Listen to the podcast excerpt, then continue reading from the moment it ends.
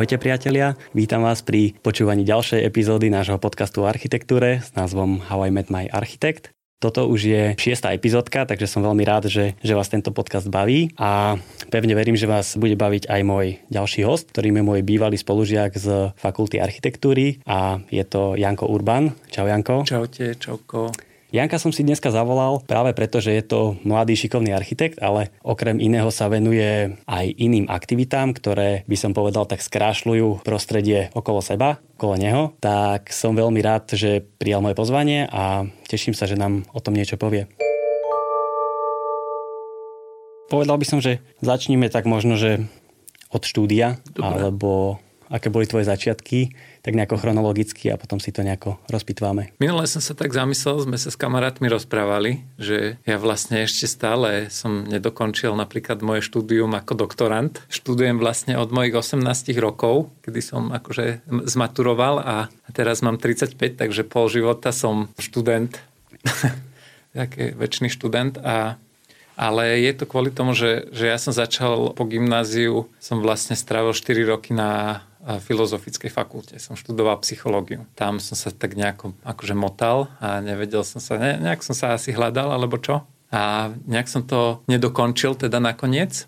A potom som mal rok také voľno, že som aj pracoval, aj som robil všeličo, akože rôzne také, že neviem, sociálne projekty, že rob, robil som asistenta ľuďom na vozíku, alebo som chodil ako sociálny terénny pracovník do rómskej osady na Záhory a vlastne som ešte premietal v kine a vtedy som si povedal, že tak som sa, akože bol to taký rok na zamyslenie pre mňa, že kam vlastne kráčam. A vlastne moji rodičia majú také technické zameranie a vždy ma bavilo aj kreslenie. Som si hovoril, že budem niečo umelecké, by som chcel robiť a niečo akože tvorivé. Tak som si povedal, že skúsim architektúru, lebo aj to máme tak v rodine trošku. Takže potom som išiel na tú fakultu. Takže si mal nejakých 23 rokov a vtedy si šiel študovať, či? Hej, no, no áno, áno. Hej, uh-huh. Uh-huh. A potom vlastne bakalárske štúdium mi trvalo o rok viac, ako by malo. Nejak som sa na to musel, celkovo som na to musel nejako naskočiť. Aj som bol potom ešte vlastne na Erasme a to ani veľmi nepredlžilo to štúdium, že to bolo skôr také, že ma to ďalej nejako naštartovalo. A kde si bol na Erasme? V Mnichove, dokonca dvakrát, že cez bakalára som bol na pol roka a potom na magistra som bol, teda na inžiniera, som bol celý rok v Mnichove na technickej. Mhm. Čiže asi vieš po nemecky však? Hej, hej, hej. Aj keď potom vlastne som tam bol z Linduš s mojou ženou teraz, ale už vtedy sme spolu chodili. E, ona nevie po nemecky a veľa vecí sme mali spoločných, aj ateliéry sme robili spolu, tak sme vlastne všetko akože v angličtine nejako komunikovali s tými vyučujúcimi a oni boli s tým v pohode. No a keď si takto na Erasme, že si tam bol vlastne pol roka, nie? A?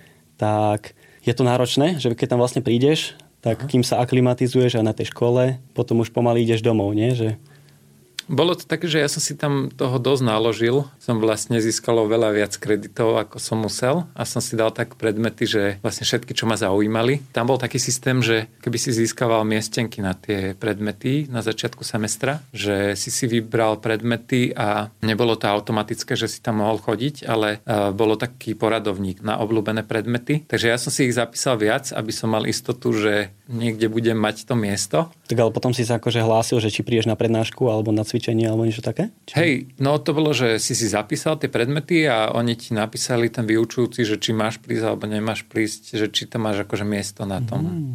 To ti potom nejako tam v tom systéme akože sa zapísal ten predmet a ešte aj tie prvé stretnutia sa to tak vyfiltrovalo, že veľa ľudí zistilo, že vlastne ich to nezaujíma a potom sa tam uvoľňovali nejaké miesta a No a keď si bol v Mníchove, tak uh, asi si aj spoznal to mesto. Nie? Aha. Tak skús možno povedať, čo sa ti páčilo. Hej, Mníchov, keď som tam prišiel, to bolo, že ten zimný semester, že došiel som tam niekedy v septembri.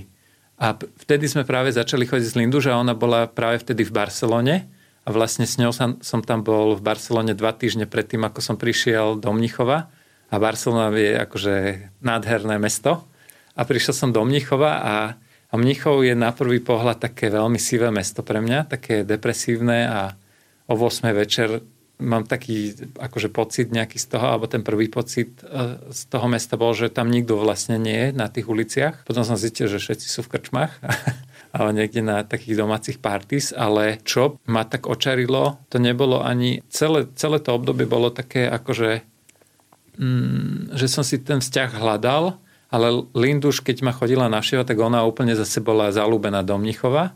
A chcela a ho spoznávať s tebou. Chce, presne tak, tak sme tam potom ešte raz išli, ale tá škola je super napríklad.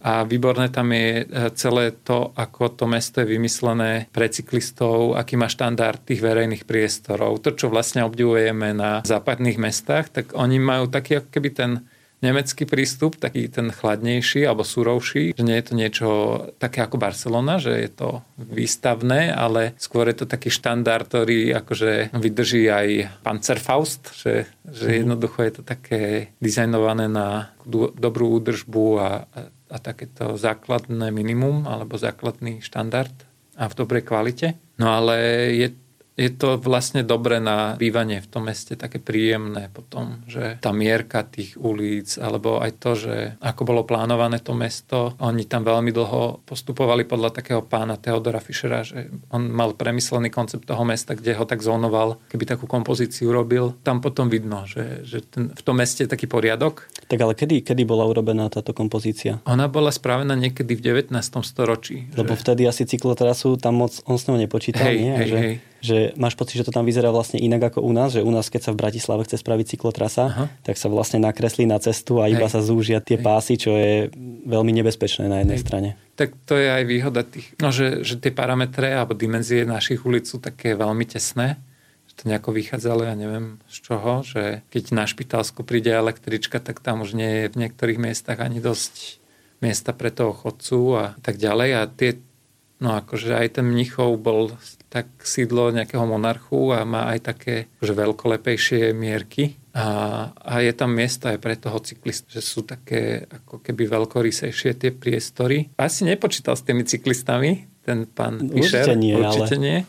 Ale, Dal ale, rezervu do budúcnosti da, a, a potom tak, sa to no. vošlo. No a potom vlastne, keď sme tam boli ďalšíkrát, tak to začínalo, že že od jary a to je úplne iné mesto ako keby. Teda boli sme tam aj na jar a objavili sme Izar, to je tá rieka, ktorá tečie stredom Mníchova a veľa sme chodili na bicykli a tá rieka je úplne že zázrak. Ona vytvára v strede mesta taký park, tie brehy tak renaturalizovali, že ako keby tú rieku vracajú prírode, povedzme. A je to taká horská rieka, akože v lete sa tam ľudia kúpu, chodíš si tam grilovať, je to hrozne príjemné miesto.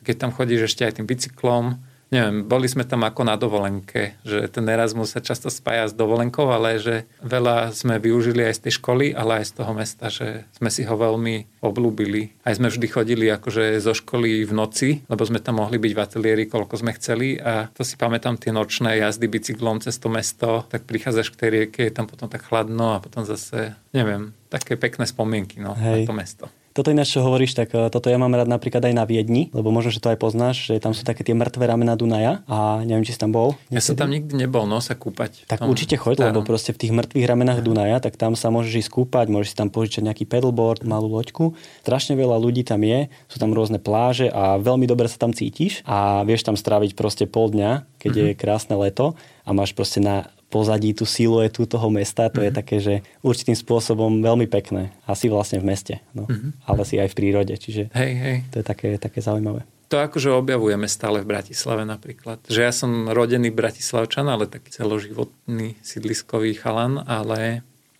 také tie pláže pri Dunaji, alebo vlastne teraz bývame pri Draždiaku, tak tam ja až tak často tam nie som, ale napríklad naše deti, alebo Lindu, že, že často chodia k Draždiaku v lete. Takže neviem, to je podľa mňa nejaké také to bohatstvo Bratislavy. A tá rieka je stále ten ako keby nevyužitý potenciál. Téme panelákov sa ešte dostaneme. Dobre, dobre, hej, dobre. Čiže to ešte nepredbiehajme. Ale tak poďme ďalej. Hej, že bol si v Mnichove Aha. a potom ďalej? Potom sme skončili vlastne na urbanizme. Tam som robil aj tie dva roky vlastne toho inžiniera. Robili sme diplomov Lubky Vitkovej. No a potom ja som rovno pokračoval na doktorantské štúdium. Aha. Takže tak a to som ešte neodovzdal, čo je môj to je môj väčší kríž so mnou, že ja robím veľa vecí naraz a potom veľa vecí mi uchádza tak v termínoch. A nie je tam akože nejaký deadline, že to musíš odovzdať do Je tam nejaký času? deadline taký, že myslím, že 6 rokov najdlhšie to môže trvať. No. Takže už sa k nemu blížim. No dobré, ale potom si začal pracovať, uh-huh. alebo respektíve aj stážovať. To máš tiež takú celkom bohatú budúc... Uh, nie budúcnosť, ale minulosť. Hej, hej. tak skús dať nejaký highlight, že kde si robil. Akože v rámci školy som už dosť skoro začal tak akože hľadať si niečo, že v praxi. Nechcel som byť iba akože tak, že škola a akademické nejaké debaty, ale vidieť, ako sa to vyvíja, tak úplne super bola prvá prax, taká naozajstná, to bolo to i to. To vlastne už bolo tiež z Lindužale. My sme boli na Peča Kuča v Imke a tam sme videli chalanov, ako ukazujú tie svoje super obrázky tých modelov a sme si povedali, že hneď ideme akože napísať, pošleme im CVčko a a oni vlastne hneď nás zobrali a tam sme boli jedno leto a potom tam sme robili také akože nejaké kreatívne nápady a modely a potom som dlhšie robil v Total Studiu s Alešom a s Tomášom. Vlastne tam som mal aj taký ten semester, kde som až tak veľa nemal predmetov v škole, tak som viac chodil do ateliéru a tiež tam bol som tak akože som robil nejaké koncepty a modely. Potom sme boli na staži v Londýne u Igora Marka, vlastne po bakalárovi, potom Mníchove. Aha, a tam to bolo, ako dlho ste to bolo tak na tri mesiace uh-huh. na tri mesiace v lete. No to bola akože veľká skúsenosť aj s tým mestom, aj s jeho ateliérom. A Linduš tam chodila ešte do ateliéru, kde robila Petra vtedy. To bol vlastne taký, taká multifirma, čo, čo mala ako keby, že oni aj spravovali nehnuteľnosti, aj robili taký koncept bývania, aj mali developerské projekty a pritom to bola akože taká malá firma. Mali taký zaujímavý koncept toho, čo rozvíjali v architektúre jednu tému. To bola taká dobrá skúsenosť s tým Londýnom. Potom už bol ten master a tam sme boli v tom Mníchove a tam sa nám nepodarilo nájsť. My sme aj rozmýšľali, že tam zostaneme alebo že si tam nájdeme nejaký job a nakoniec sa tak vyvinulo, že ešte sme tam boli vlastne celé leto, ale sme si už iba užívali Mníchov, že nepodarilo sa nám tam nájsť nejakú prax a tá škola bola celkom taká, akože nás vyťažovala, takže sme sa na to nejako nezamerali a už sme sa tak rozhodli, že pôjdeme na ten posledný rok naspäť na našu školu. A je Mníchov napríklad drahé mesto na život? Hej, hej, to tam bolo akože veľmi drahé. Nás podporovali aj naši rodičia. Tam je tá bytová kríza. Veľmi ťažko sa tam zháňa byt. Aj bývanie je tam drahé, že z pohľadu toho, že kúpiť si nejaký byt, ale aj, aj s nájmami je to veľmi drahé, lebo Mníchov je ako keby taký, také Silicon Valley Nemecka, alebo Bavorsko je tá bohatá čo, časť Nemecka Mníchov je ešte takéto sociálne mesto, ale nestíha stavať tak, aby bol ten keby dopyt naplnený. Alebo je tam veľa bohatých ľudí, ktorí si dokážu kúpiť dosť drahé byty a tí študenti to nemajú až také ľahké. Ani intraky nie sú až taká jednoduchá záležitosť tam sa k tomu dostať, že musíš na ňo čakať rok alebo nejak, nejaký dlhší čas. No a koľko potrebuješ eur zhruba, aby si mesačne prežil? My sme mali, že jednu izbu v byte u jednej rodiny, tam sme platili 800 eur. Iba za nájom. izbu? Hej, jednu izbu. Vlastne sme mali zdieľanú kuchyňu s nimi a mm. kúpelku sme mali ešte vlastnú. To bolo výhodné. A predtým som býval v takej akože gangsterskej štvrti, ale tak Mníchov je taký v pohode, v takej radovkovej zastavbe, ale je to sídlisko. A tam som býval u takých starých, starého páru a ešte s jedným Slovákom. To som sa tomu dostal cez takú katolickú misiu v Mníchove, lebo predtým som písal všade možné, aby som zohnal nejaký byt. A to bolo taký podkrovný bytík, kde sme bývali. Mm-hmm. To už si nepamätám, koľko som platil, ale tiež to bolo ako, že som nevyžil z toho erasmovského grantu tam sa asi moc nedá, no. Ale tak akože stálo to za to, no. Keď máš ešte možnosť aj tej podpory od rodičov, mm-hmm. tak mhm. je to super. Keby si možno nemal tú podporu, tak je to také ťažšie, či by si to vôbec zvládol. No, asi by to bolo, že by som musel tam mať nejaký job. No a keď sa trošičku ešte vrátim, mm-hmm. že ty vlastne keď si taký ten sympatizant urbanizmu, by Aha. som povedal, hej, alebo však keď si aj vlastne magistra, magisterské štúdium si bol na, na ústave urbanizmu, mm-hmm. tak čo by si ty povedal, že čo je urbanizmus, že ako by si to vysvetlil úplne nezainteresovanému človeku. Toto som sa pýtal Hej. aj v prvej epizódke uh-huh. Ďurčiho Benetína, ale on je vlastne 10 rokov starší od teba, tak ty uh-huh. si mhm. taká možno mladšia uh-huh. generácia, tak čo by si ty povedal? Ja som mal taký, že bol som u brata na škole a robím také akože s deckami nejaké také kurzy alebo, alebo prezentácie A tam som mi presne dával aj tú otázku, že kto je architekt a kto je urbanista. A teda akože pre deti toho vysvetliť. Tak ja sa volám Urban, tak bolo, jedna z otázok, bola, odpovedí bola, že akože veda o Urbanovi, a to bola ich učiteľ, akože môj brat. A potom to je ten omen nomen, že či som si to vybral kvôli menu, ale čo je urbanizmus, to je presne to, akože je to to navrhovanie mesta, alebo tej štruktúry mesta, alebo tvorba toho mesta, alebo nejakého sídla tá fyzická stránka, ale to je tak neoddeliteľné podľa mňa tých iných stránok mesta, že mesto je vlastne nejaký ako keby biotop alebo nejaký, nejaký taký, nejaké prostredie, nejaká krajina, typ krajiny, kde musíš počítať aj s, tým, s tými inými vrstvami, s tými, neviem, s peniazmi, s kultúrou, že nie je to len to postavené prostredie, ale sú v tom tie ďalšie vrstvy. Že urbanizmus je, tak ako architektúra je asi napomedzi tých rôznych, akože medzi, medzi technikou a umením, tak, tak urbanizmus, tak tam sa podľa mňa mieša, a však aj v architektúre sa mieša akože tá psychológia a, a tak, ale tu sú všetky tie ďalšie vrstvy, tie kultúrne, tie prírodné, tie sociologické, antropologické, že ono to je vlastne ako keby tá zjednodušená definícia je, že navrhuješ tú štruktúru, ale tá štruktúra v sebe skrýva hrozne veľa podtém. Tak nedal som až takú jednoduchú. Ne? Akože vôbec si jednoducho neodpovedal. Neviem, že či 5-ročné dieťa by toto pochopilo. No hej, tak tam som povedal, že to je navrhovanie miest. No. Aha. Tým deťom, hej? Hej. hej.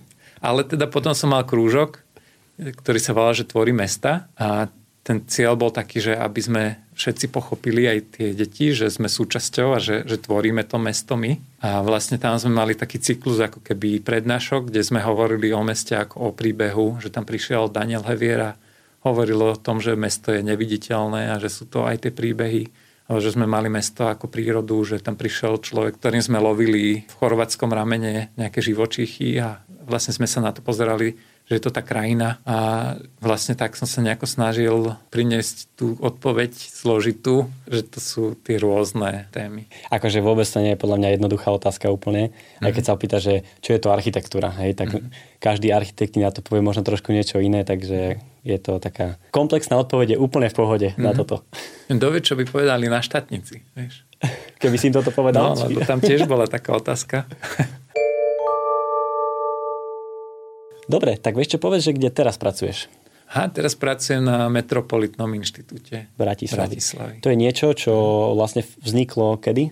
Myslím, že to je, ja ani presne vlastne pred rokom to aj také pol. čerstvé. Hej, hej. No. Také. Ak nám môžeš dať nejaké také insiderské info, že uh-huh kde vlastne tam pracuješ, uh-huh. čo tam robíš, alebo uh-huh. čím sa to tak celkovo zaoberá, uh-huh. pretože veľa ľudí nevie, čo to je, uh-huh. čím sa zaoberá Metropolitný inštitút. Metropolitný inštitút je vlastne taký, eh, je to príspevková organizácia mesta, že by si mala v postupom času aj dokázať na seba nejako zarobiť, ale je aj, dostáva peniaze aj od mesta a mestu má slúžiť ako nejaký taký aj výskumný inštitút, aj nejaký ten, ktorý rozhoduje alebo robí nejaké analýzy také strategické, má nejakú koncepciu, má nejaké, nesie tie hodnoty, ktoré to mesto má rozvíjať tým dobrým záu, akože smerom, nejakom verejnom záujme. Ja robím na sekcii verejných priestorov, je tam ešte sekcia súťaží, tam je tam sekcia participatívneho plánovania a mestských štúdí, teraz sa to tak volá. A je tam sekcia mestských priestorov, ktorí sa zaoberajú vlastne revitalizáciou a rekonštrukciou verejných priestorov a, a budov, ktoré sú v správe magistrátu. Vytvárajú zadania pre architektov, takže má rôzne časti ten inštitút a každá tá časť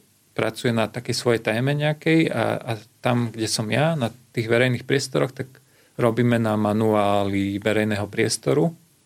V rámci celej Bratislavy? V rámci celej Bratislavy, hej. A teraz už je vlastne schválený taký hodnotový dokument, to sa volá, že manifest. Uh-huh. A ten hovorí o tom, že aké mesto chceme a ako by mal vyzerať ten verejný priestor. A k tomu sa bude pridávať aj už teda je prvých pár dielov takých menších dokumentov, ktoré sa venujú uh, menším témam alebo prvkom v tom verejnom priestore.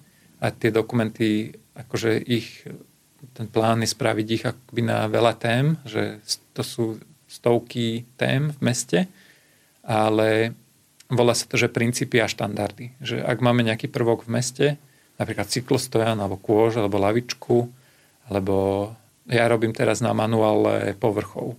Takže vlastne definovať nejaký ten štandard a identitu. Uh-huh. A sú nejaké kľúčové body, možno, uh-huh. Ktoré by si vedel povedať v rámci čoho sa budú tie verejné priestory zlepšovať, alebo... Akože to sú tie hodnoty v tom manifeste, alebo že to mesto, aké chceme, že to, to sa, akože je to takých 5 kategórií, že chceme zelené mesto, chceme starostlivé mesto, chceme pe- mesto pre peších, chceme, čo som ešte nepovedal, čisté mesto a zdravé mesto. Že, že tam je 5 takých tém a v rámci nich vlastne sa rozvíjajú tie, tie prvky. Alebo čo, že napríklad zeleň, že spada do toho zeleného mesta a tam už je tam už sú tie podtémy, že ako správne sadiť nejaký strom v meste, čo sú tie podmienky, ktoré mu vyhovujú, ako, ako ho nejako kompozične e, v rámci tej ulice alebo nejakého priestranstva osádzať a takéto tie, tie princípy nejak nastaviť. A a začali ste už tie princípy aj zapracovávať, alebo stále ste vo fáze, kedy sa tvorí ten manuál? Áno, te, teraz vlastne je tých e, prvých pár uh, princípov a štandardov akože schválených a tie tie už sú verejne dostupné a vlastne teraz projekty, ktoré aj robia tí rámcoví architekti, aj vlastne mestské časti, aj developeri, keď sa ozvú a spolupracujú s mestom, tak sa môžu riadiť. Ne, nemá to záväzný charakter, tie dokumenty, ale má to odporúčací charakter. Celý ten zmysel toho manuálu je, že by malo zjednodušovať alebo nastaviť nejaké rámce, že vieš, že kde sa máš pohybovať aj ako developer, aj ako mestská časť, aj ako mesto, že nemusíš pri každom projekte rozmýšľať ako keby od nuly, ako osadíš stĺpiky, alebo že ako, ja neviem, nejakú reklamu na fasádu umiestniš, mali by tie manuály zjednodušovať život. Teraz je to trošku také skomplikované tou situáciou pandemickou, že malo byť tomu byť také turné aj po mestských častiach, kde vlastne sa budú tie dokumenty um, vysvetľovať starostom alebo poslancom. Mm-hmm. A vy v nejakom bode vlastne ten manuál dáte aj developerom alebo tak, že, že aby oni keď budú oslovať svojich architektov s mhm. návrhmi uh-huh. nových projektov, tak vlastne dostanú aj toto a v tomto duchu by mali Áno, ak, akože keď, keď komunikuje ten developer s mestom, čo vlastne komunikuje pri odovzdaní nejakého štádia toho projektu, tak on by to mal dostať ako tú reakciu od mesta. Že oni sú verejne prístupné, tie dokumenty, takže vlastne dá sa na to odkazovať v tom procese. No a keď hovoríš, že ty si vlastne sa zaoberáš tými verejnými priestorami, uh-huh. tak uh, ktorý verejný priestor v Bratislave máš uh-huh. tak najmenej rád a uh-huh. naopak aj veľmi rád? Že je podľa teba dobrý a zlý? Skús dať nejaký príklad, tak ak uh-huh. vieš, že kam rád chodíš možno a prečo? To je tá, taká ťažká otázka, že zlý a dobrý, mm, lebo napríklad my, ako sme sa nasťahovali do Petržalky, Linduška voči tomu má averziu, možno aj doteraz, ale teraz už akože, neviem, si nejako zvykla, alebo vidí aj tie dobré veci na tom, ale že to je podľa mňa nejaké synonymum, že napríklad sa venujeme tým terasám v Petržalke, čo sú úplne, že degradované priestory, vlastne akoby také ruiny v tom mestskom priestore, ale ja sa to snažím nejak v živote obracať na ten potenciál, že, že viem, že to nevyzerá dobre, necítim sa tam vždy dobre, ale má to svoje také nejaké akože dobré stránky, že napríklad Hanka sa tam naučila bicyklovať, lebo je to úplne bezpečné. Tam ne, nechodia auta. Je to väčšinou prázdne, akože nikto tam veľmi nechodí, iba že sú tam krčmy a, tam vlastne ľudia sedia, čo je tiež celkom príjemné. Na našej terase je vlastne západná strana, ktorá je úplne prázdna, že tam vôbec akože nie sú otvorené tie partery a vlastne to nemá žiadne využitie, iba to prekrýva také garáže, a tam sme sa naučili, robila taký okruh a vlastne toto je tá veľká vec, že to, je, to môže byť taký susedský priestor a aj bezpečný priestor pre tie deti. Je to síce keby degradovaný škaredý priestor, nefunguje, má veľké stavebné problémy, nikto sa o to nestaral a ešte aj legislatívne je to veľmi zložité. Ale neviem povedať, že je zlý. Neviem. No, že Neviem, no ale vy ste si dobré. vlastne tak, ideme sa do toho úplne plynulo pustiť, Dobre. Hej, že vy ste si proste túto terasu zrekonštruovali alebo zrevitalizovali. Túto našu nie, akože rozprávam sa o tom so susedmi, alebo susedia to tak otvárajú, ale tam, kde sme my išli, že ja som sa spojil s kamarátmi, vlastne táto téma nás spojila, začali sme sa o tých terasách rozprávať vlastne s Viktorom Kaselom, čo je taký lokál patriot Petržalský a s ľudskou Adamekovou, ktorá mala frajera na terase, teraz je to už jej manžel. Ich zaujímala tá téma aj ako architektov A my sme tam bývali, tak, tak som im o tom začal rozprávať a oni začali mne rozprávať a potom sme sa nad tým tak zamýšľali a zrazu nás oslovila jedna komunita susedov, že poďte nám niečo vymyslieť na tej terase. Tak to vlastne začalo, že my sme im na ich domovej schôdzi predstavili, že čo by sme radi. A im urobili? Im urobili. A to bola ktorá terasa? To bola na Manesovom námestí. To je hneď ako na začiatku Petržalky, keď prídeš zo Starého mosta. Mhm. A vlastne potom sme s nimi mali také stretnutia plánovacie, kde sme sa rozprávali, prechádzali, e, ukazovali sme im nejaké príklady a vlastne ten prístup je taký ten placemakerský, že my sme nespravili nejakú zásadnú rekonštrukciu toho priestoru. Skôr sme sa snažili zapojiť tú susedskú komunitu, aby si tak osvojila viac ten priestor a nejakými malými zmenami, že my sme tam inštalovali také kochliky, také veľkokapacitné. Opravili sme tam také zábradlie, vysadili sme tam nejaké rastliny a, a hrali sme sa tam s farbami na tom povrchu. A vlastne boli tam tie susedské brigády, čo je ako keby to, že vôbec to nie je tom fyzickom svete viditeľné, ale že to je to, čo to oživilo. Že nakoniec tam bola grilovačka, potom sme tam mali takú kapustnicu a že, že tí susedia sa teraz vlastne starajú o, o tie kvetináče, má to teraz sa už trošku taký iný charakter a to pomalovanie tak ďalej chodí.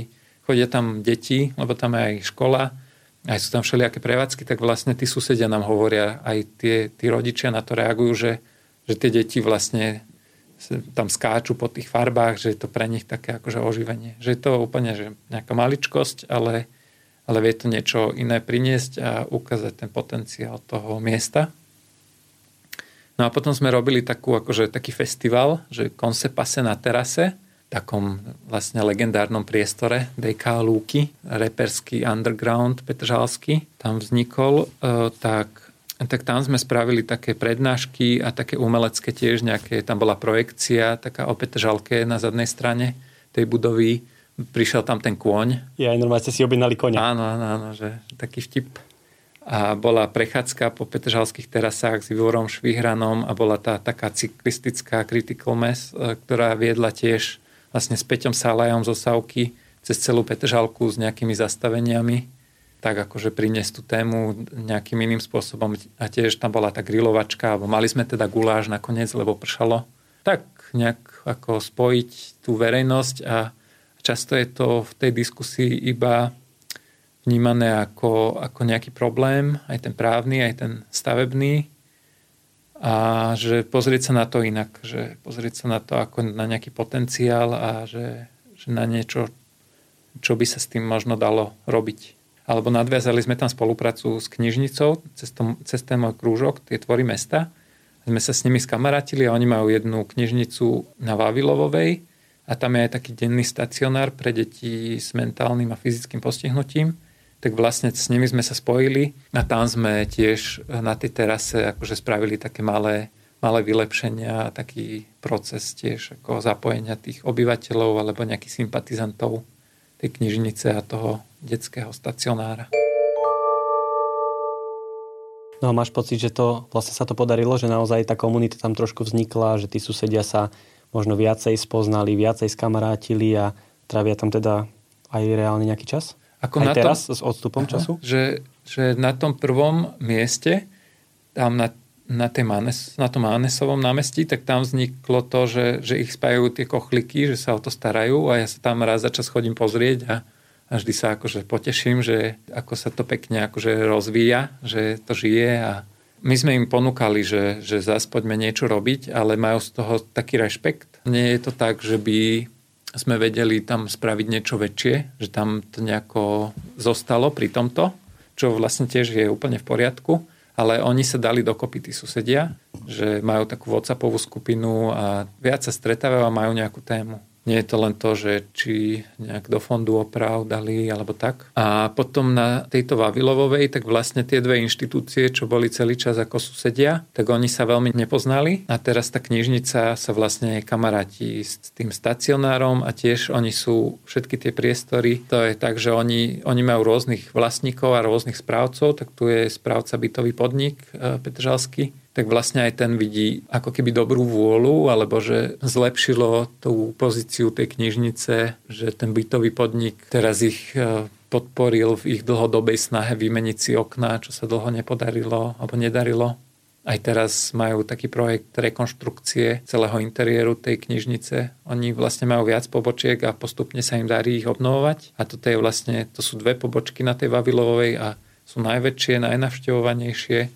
Takže sú radi, že sa to akože tak hýbe a chceli by využívať aj ten exteriér, čo im ponúka tá terasa.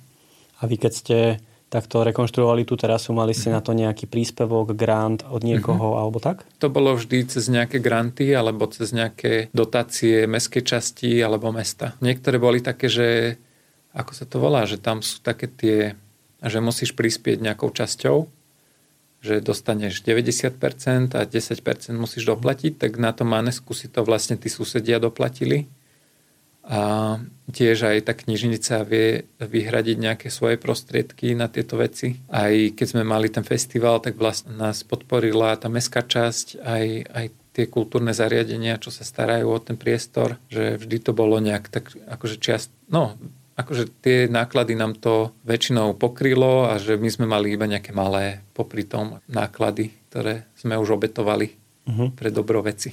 A koľko, koľko tých teraz vlastne ste takto dokopy zrevitalizovali? Iba tieto dve? Alebo Iba tieto ďalšie? dve, hej, hej, hej. Hmm. A teraz je vlastne, že sa hýbu lady. Tam je ten veľký problém, že, že s vlastníctvom a s kolaudáciou tých teraz a mesto sa dlhodobo ako keby k tomu ne, nechcelo priznať, lebo by to bola veľká investícia pre mesto. Teraz je 30 a oni majú dosť zlý stav, aj stavebnotechnický, aj vlastne sú rozparcelované často, alebo že tam nie je dosť jasné vlastníctvo. No a mesto teraz vyhlasilo takú dotáciu, že vlastne vlastníci, ktorí vlastnia prevádzky pod terasou, sú, sú aj také terasy, alebo ktorí vlastnia tú terasu, tak si môžu popýtať od mesta finančný príspevok a aj sami musia, ale ako keby 50 na 50 je to rozdelené, že mesto prispieje na, na 50% a môžu si žiadať o príspevok na statické posúdenie alebo na projektovú dokumentáciu alebo na tú rekonštrukciu toho, tej terasy. Máte na to aj nejaké občianske združenie? Napríklad? Áno, áno. To občianske združenie sa volá, že je krásy terasy, ale je to, že aj bez diakritiky, že to má taký dvojitý krásy, krásy, no, že ako keby ten krás taký, že to, čo sa tvorí tisícky rokov tým, že to je vlastne v kľude a sú tam tie kvaple, tak to často aj tie konštrukcie tých teras tak niekedy vyzerajú, že zateká a tvoria sa tam také krasy. No. no a teraz, keď nás niekto počúva, taký, čo by možno vám chcel pomôcť s tým, uh-huh. alebo že chcel by priložiť ruku k dielu, tak eh, čo má taký človek urobiť? No to aj my riešime inak. Lebo... Či sa vám nejako ozvať, alebo hej, kam akože, sa ozvať? Áno, môže sa ozvať. My sme na sociálnych sieťach. Kľudne a, sa spromuj. Hej, na Facebooku sme Krasy Terasy, aj, aj na Instagrame alebo máme Gmail, že krásy terasy zavina gmail.com tak tam kľudne nech sa nám ozvu, nech napíšu. A je to tak, že máme veľa takých sympatizantov alebo nejakých ľudí, s ktorými sme robili te, tie projekty, že to nie je, že len my traja, to asi nikdy by sa nepodarilo, ale, ale tiež sme všetci zamestnaní na plné úvesky už teraz. Teraz Viktor vlastne tiež dokončuje dizertačku že on je tak, že na polku je na dizertačka, na polku je tiež na meste, tak že sme dosť vyťažení a že tých akože záujemcov, že by sme radi prijali, ale máme taký svoj mód, ako fungujeme, že to niekedy náročné niekomu niečo slúbiť. Tak lebo asi aj tá reálna rekonštrukcia sa deje niekedy cez víkend asi, nie? Že tak ste tomu obetovali Hej, ten čas áno, po večeroch a cez víkend? Áno. Hej, po večeroch máme nejaké stretnutia raz za nejakú dobu a potom, hej, tie stretnutia s tými obyvateľmi, alebo keď už niečo robíme, tak je to cez víkendy. Hej. Uh-huh. A ako dlho toto vlastne trvalo? Zrevitalizovať jednu tú terasku? Že mesiac, dva? To bolo, jedenkrát sme to začali to Manesovo asi v júli, alebo tak niekedy pred letom, ale ešte tie stretnutia vlastne oni začali ešte niekedy na jar, že v apríli, v maji. A tú záverečnú grilovačku a tú party sme mali tesne pred novembrom. To trvalo vlastne dosť dlho.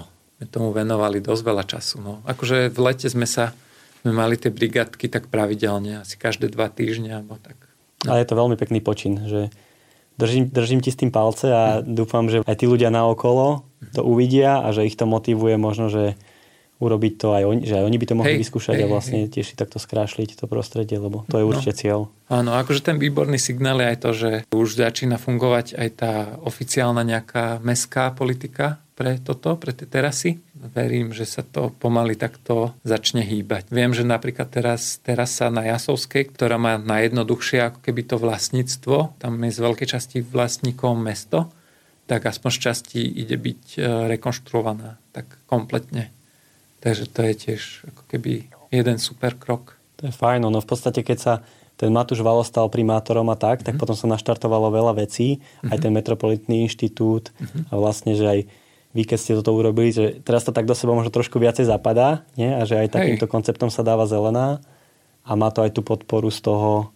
Ako určite tam je dôležitý ten líder, alebo že niekto, kto nesie tú politickú víziu a že bola by škoda, že že aby to zostalo na tom jednom človeku, alebo že ke, keď odíde nejaký ten, čo má tú politickú víziu, že celé by to ako keby skrachovalo. Tá téma si myslím, že je už dlho na, na meste, aj na mestskej časti, že sú ľudia, ktorí sa tým zaoberajú dlhodobo a že ten tlak existuje, len to treba akože nejak uchopiť, aby, aby sa začali hýbať tie veci. Hej, ale myslím tak, že ten MIP mm-hmm. je vlastne teraz plný mladých ľudí, mladých architektov, uh-huh. ako sme my uh-huh. a to je plná super, lebo práve tá mladá svieža síla to vie potiahnuť plná dopredu. Tam je aj tá diskusia, že aj tá skúsenosť je na niečo dobrá, že Áno. to je super. No. Ale hej, hej, my mladí, jasné.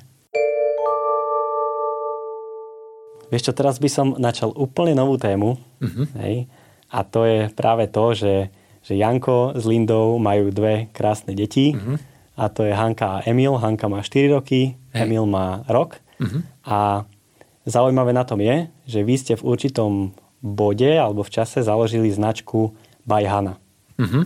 Takže skús nám o nej porozprávať, že čo to je a ako to vzniklo. Hej, ja som tam skôr taký, akože ja sa nazývam, že By Hanna Lady, že ja som vlastne ako tá Avon Lady, že keď niečo treba vybaviť, alebo no teda, že keď treba ísť po vytlačené výkresy alebo niekomu niečo zaniesť, tak, tak v tom niečo uh, pomôžem, alebo Linduš, keď má nejaký nápad, tak vlastne so mnou sa o tom rozpráva, ale celé to je uh, viac menej jej nápad a jej taká iniciatíva aj vlastne teraz s jej sestrou to veľmi rieši, ale vzniklo to tak, že Linduška už počas e, toho posledného roka na škole sa začala venovať e, grafickému dizajnu, že to tak ťahá aj doteraz.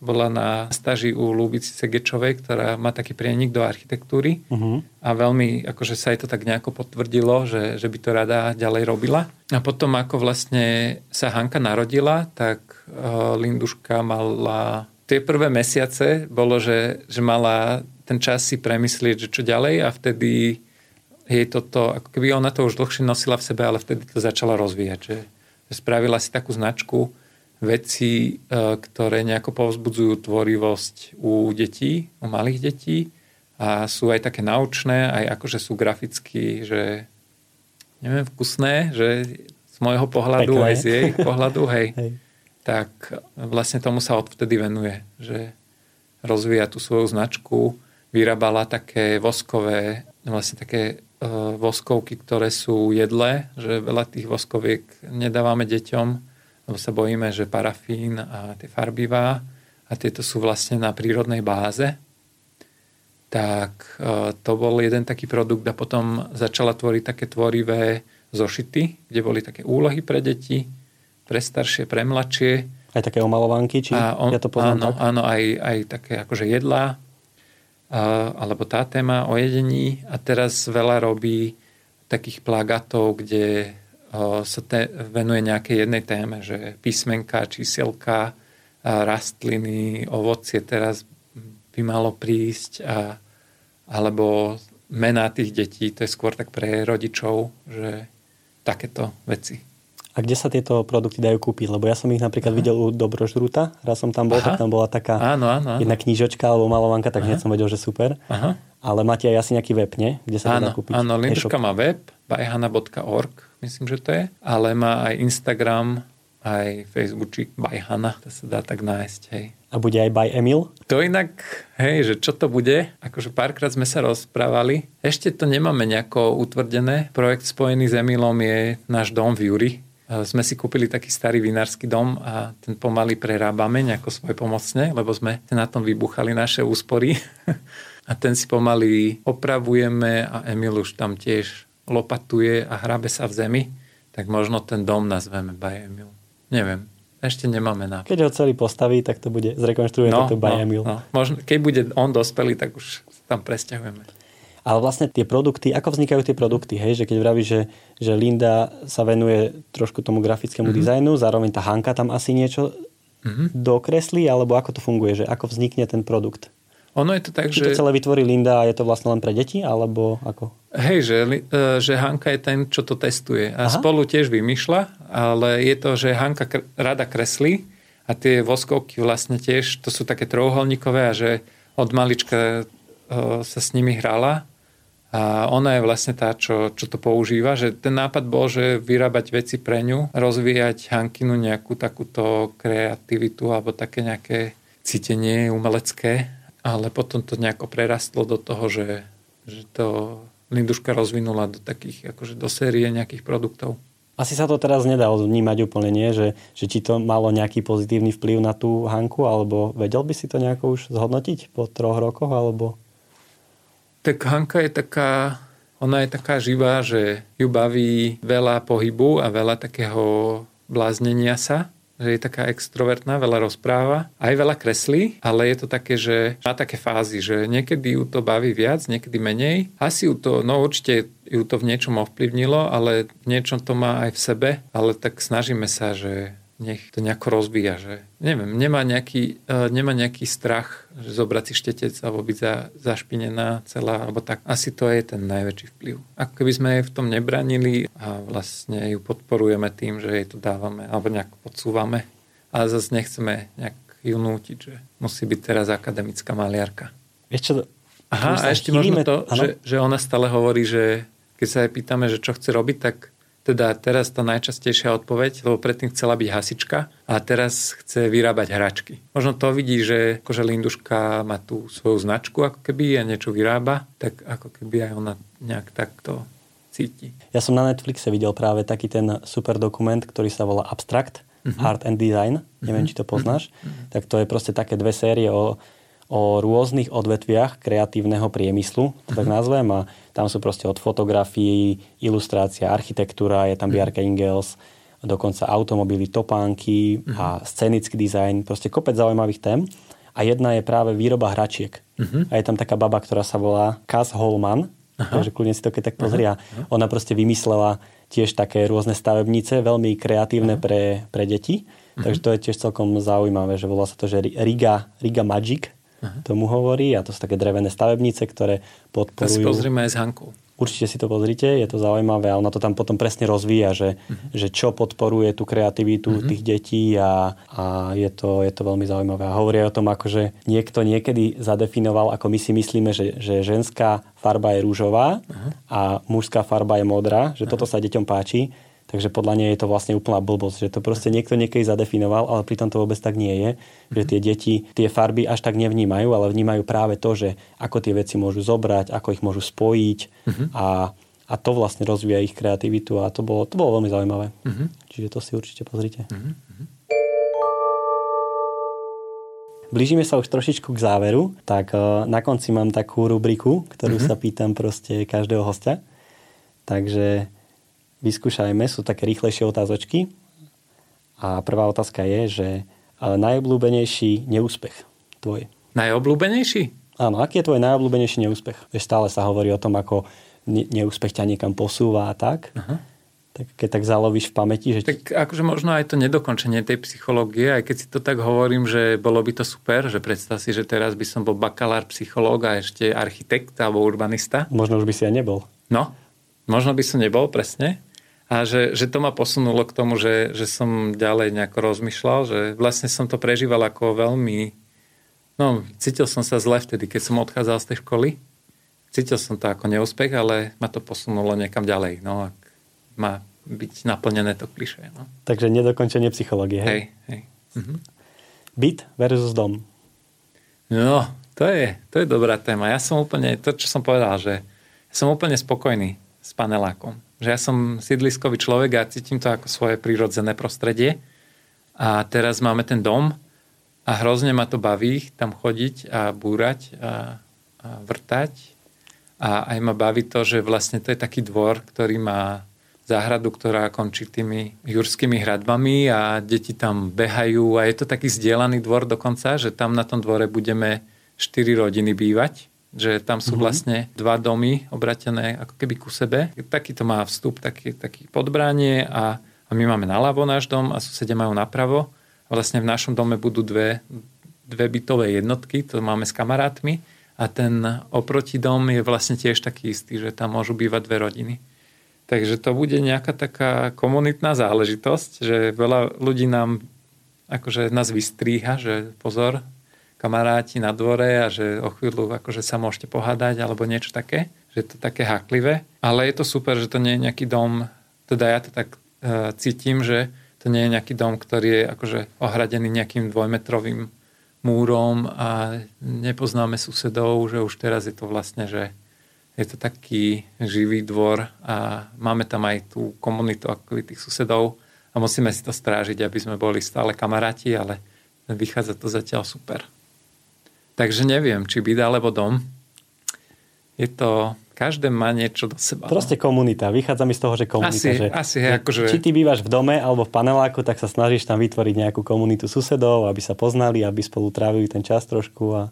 Hej, akože v tom paneláku, napríklad, kde ja bývam, tak poznám tých susedov, ale, ale akože nie som nejaký veľmi iniciátor, že by som ich dával dokopy. Tak mám ich, akože, že porozprávam sa s nimi. A takisto aj túto na tom dvore, že veľa vecí robíme spolu, požičiavame si, veľa vecí náradia v tej záhrade, neviem, sa delíme o úrodu a, a takto. Ale nie je to také, že by som teraz e, sa snažil nejako vytvárať tú komunitu, že neviem, tak akože beriem to ako nutné zlo, ale vlastne veľmi dobré. Aká je tvoja najhoršia vlastnosť? No to, že som nenapraviteľný multitasker, alebo že teda rozbehnem veľa vecí naraz a neviem si to veľmi, mám problém si to strážiť. Mm, zamerať sa na jednu vec a tu dotiahnuť. Že rád veci začínam a veľmi ťažko mi ide dokončovanie. Lebo na začiatku je tá kreativita Hej. a potom už je len ten drill to dorobiť. Nejako, tak, ne? presne. Tá trpezlivosť a sedieť na zadku a dotiahnuť to. Ale potom ten pocit je super. Že keď už to Keď to dotiahne niekto iný. Alebo tak, no. no. Aké je tvoje obľúbené jedlo? Teraz sa to u mňa mení, že tak sme sa o tom rozprávali pred týmto začiatkom, že ja som veľ, ja veľmi rád jem, že mám veľmi rád všetko vlastne, ale Nemôžem teraz napríklad brinzové halušky mám veľmi rád, ale tie nejem, lebo ne, nejem múku a zemiaky. Tak si teraz tak hľadám, čo mám teraz najradšej. Neviem. Také akože normálne, že pečenú zeleninu mám rád cuketu. Cuketa je super. No, grillovanú cuketu. Cuketa s nejakým syrom napríklad, s halumi alebo niečo také. Uh-huh. Alebo aj s rybou.